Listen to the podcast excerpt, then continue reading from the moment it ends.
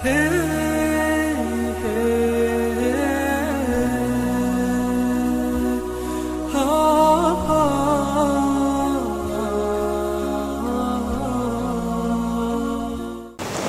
الطالبين لله تعالى. الحمد لله رب العالمين، والصلاة والسلام على سيدنا محمد وعلى آله وصحبه الطيبين الطاهرين، وبعد. لله تعالى أذكر الدليل على وجود كتاب فوق العرش. فيما مضى قلنا إنه يوجد فوق العرش مكان، لأن بعض المشبهة زعموا أن الله تبارك وتعالى فوق العرش حيث لا مكان على زعمهم. فوق العرش يوجد مكان كما ثبت ذلك في حديث الرسول صلى الله عليه وسلم. الدليل على وجود جسم مخلوق فوق العرش وجود الكتاب الذي أخرج حديثه البخاري والنسائي في السنن الكبرى وغيرهما.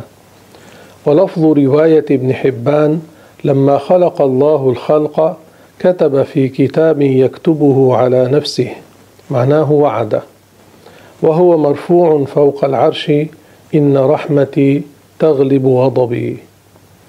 فإن حاول محاول أن يؤول فوق بمعنى دون، قيل له تأويل النصوص لا يجوز إلا بدليل نقلي ثابت أو عقلي قاطع، وليس عندهم شيء من هذين، ولا دليل على لزوم التأويل في هذا الحديث.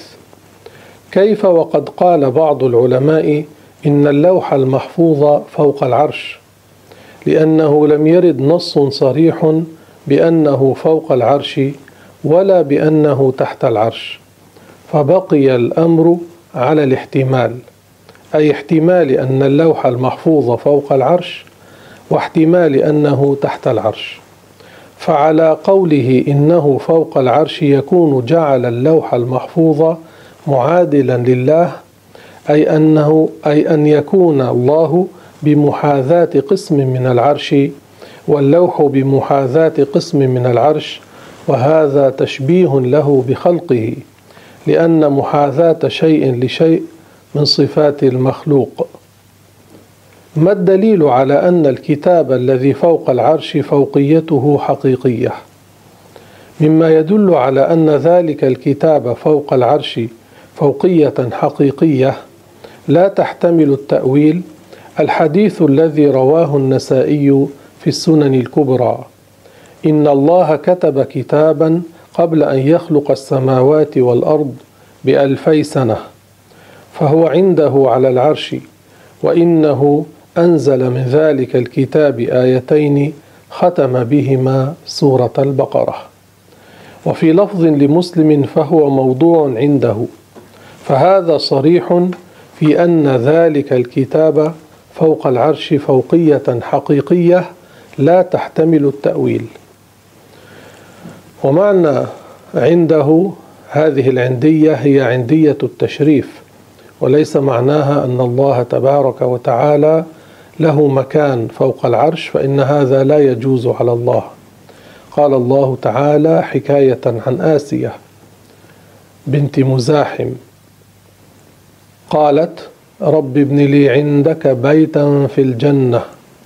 عندك أي في محل كرامتك، في المكان الذي هو مشرف عندك في الجنة، وليس معناه أن الله تبارك وتعالى له مكان في الجنة، فهذا لا يجوز على الله. ما معنى كلمة عند الواردة في لفظ مسلم للحديث السابق ذكره؟ كلمة عند للتشريف، ليس لإثبات تحيز الله فوق العرش، لأن عند تستعمل لغير المكان.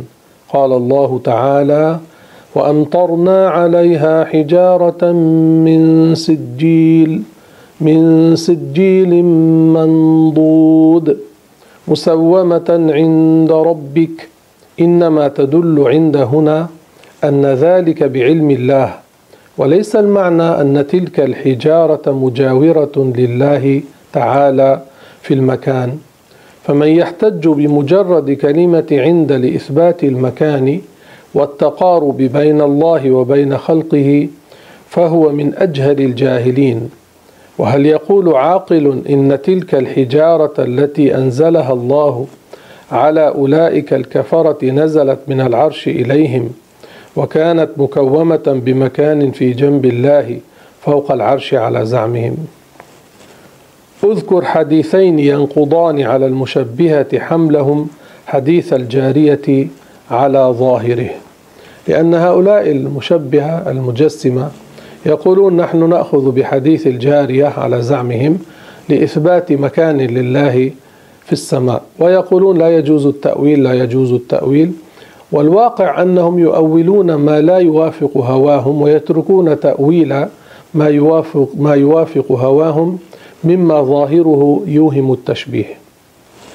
روى البخاري أن النبي صلى الله عليه وسلم قال: إذا كان أحدكم في صلاته فإنه يناجي ربه فلا يبصقن في قبلته ولا عن يمينه فإن ربه بينه وبين قبلته. وهذا الحديث أقوى إسنادا من حديث الجارية، فهذا إذا أخذ على الظاهر كما هم يزعمون يجعلون الله تبارك وتعالى في الأرض بين المصلي وبين الكعبة الشريفة. ماذا يفعلون هنا؟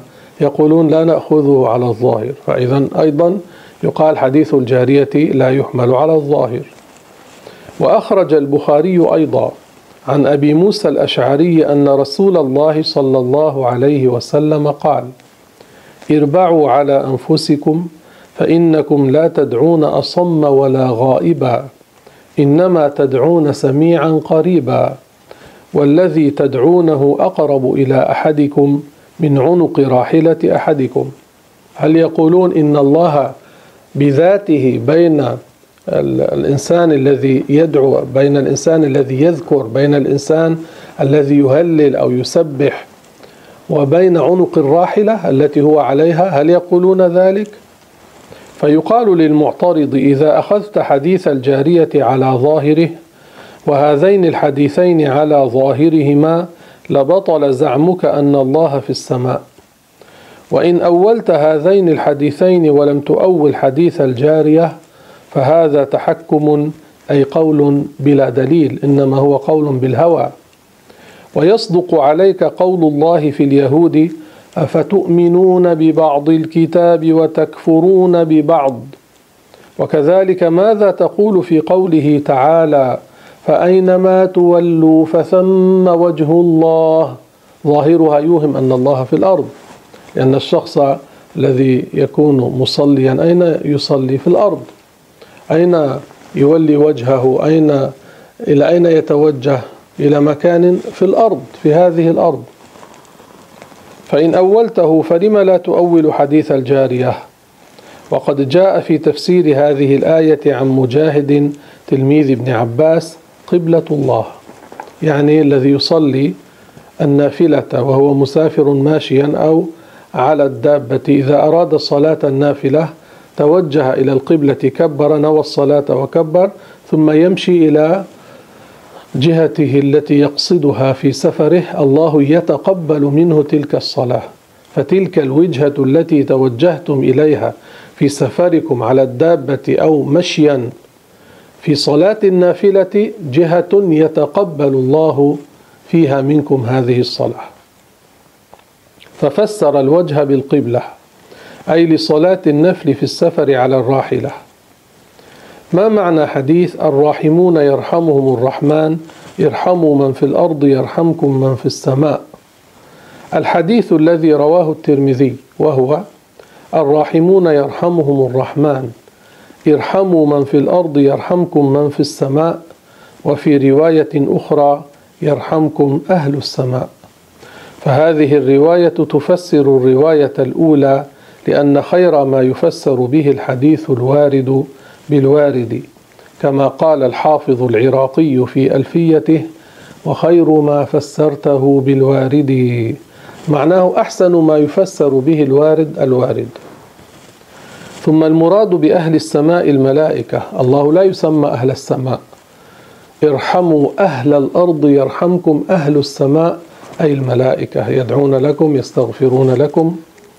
ذكر ذلك الحافظ العراقي في أماليه عقيب هذا الحديث، ونص عبارته واستدل بقوله أهل السماء على أن المراد بقوله تعالى في الآية أأمنتم من في السماء الملائكة، لأنه لا يقال لله أهل السماء، ومن تصلح للمفرد وللجمع فلا حجة لهم في الآية. ويقال مثل ذلك في الآية التي تليها وهي أم أمنتم من في السماء أن يرسل عليكم أن يرسل عليكم حاصبا، فمن في هذه الآية أيضا أهل السماء أي الملائكة، فإن الله يسلط على الكفار الملائكة إذا أراد أن يحل عليهم عقوبته في الدنيا، كما أنهم في الآخرة هم الموكلون بتسليط العقوبة على الكفار، لأنهم خزنة جهنم، وهم يجرون عنقا من جهنم إلى الموقف ليرتاع الكفار برؤيته. وتلك الرواية التي أوردها الحافظ العراقي في أماليه هكذا لفظها: الراحمون يرحمهم الرحيم، ارحموا أهل الأرض يرحمكم أهل السماء. اذكر حديثين يهدمان على المشبهة قولهم الله يسكن السماء، لأن الله تعالى موجود بلا مكان، لا يقال كما يقول بعض الناس الله في سماء، أو الله يسكن السماء، أو الله موجود في السماء. كل هذه الألفاظ مخالفة للشرع.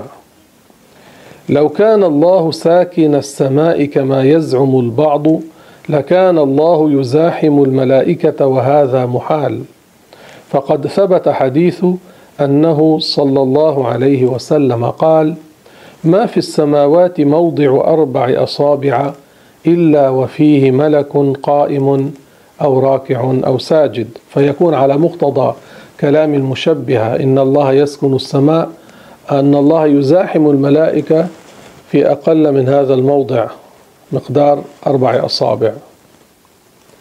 وكذلك الحديث الذي رواه البخاري ومسلم عن أبي سعيد الخدري أن الرسول صلى الله عليه وسلم قال: ألا تأمنوني وأنا أمين من في السماء، يأتيني خبر من في السماء صباح مساء.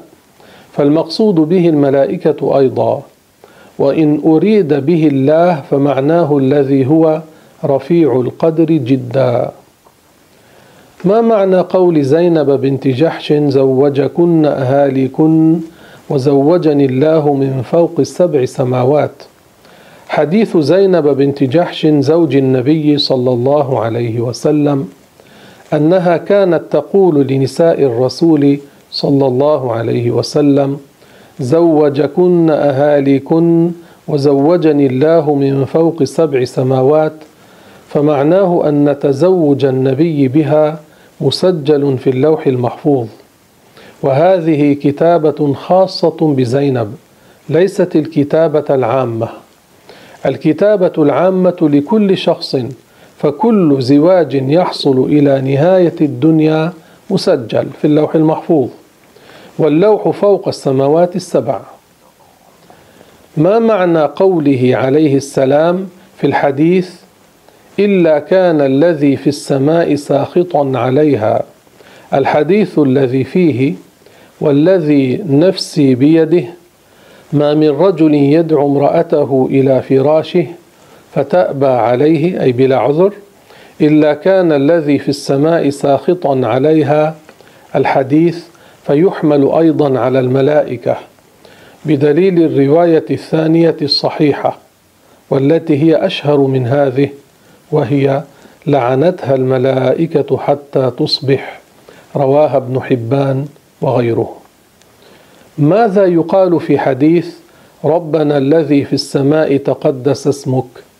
حديث أبي الدرداء أن النبي صلى الله عليه وسلم قال: ربنا الذي في السماء تقدس اسمك لم يصح، بل هو ضعيف كما حكم عليه الحافظ ابن الجوزي، ولو صح فأمره كما مر في حديث الجارية.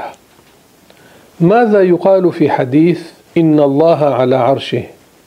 حديث جبير بن مطعم عن النبي صلى الله عليه وسلم إن الله على عرشه فوق سماواته وسماواته فوق أراضيه مثل القبة لم يدخله البخاري في الصحيح فلا حجة فيه، وفي إسناده من هو ضعيف لا يحتج به ذكره ابن الجوزي وغيره.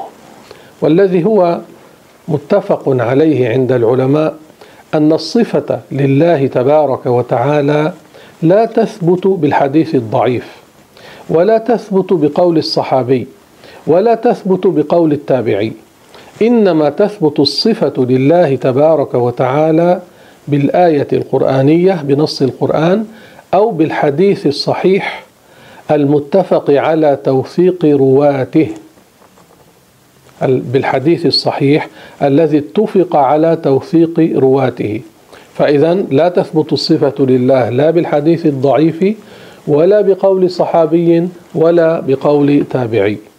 والحاصل من هذا أن الله تبارك وتعالى الذي هو خالق كل شيء وكان موجودا قبل كل شيء في الأزل سبحانه وتعالى، ولم يزل كما كان في الأزل موجودا بلا جهة ولا مكان، فإن الله تبارك وتعالى لا يتغير. والعوام يقولون وهي كلمة صحيحة: سبحان الذي يغير ولا يتغير. هللوا وصلوا على رسول الله صلى الله عليه وسلم، واستغفروا للمؤمنين والمؤمنات.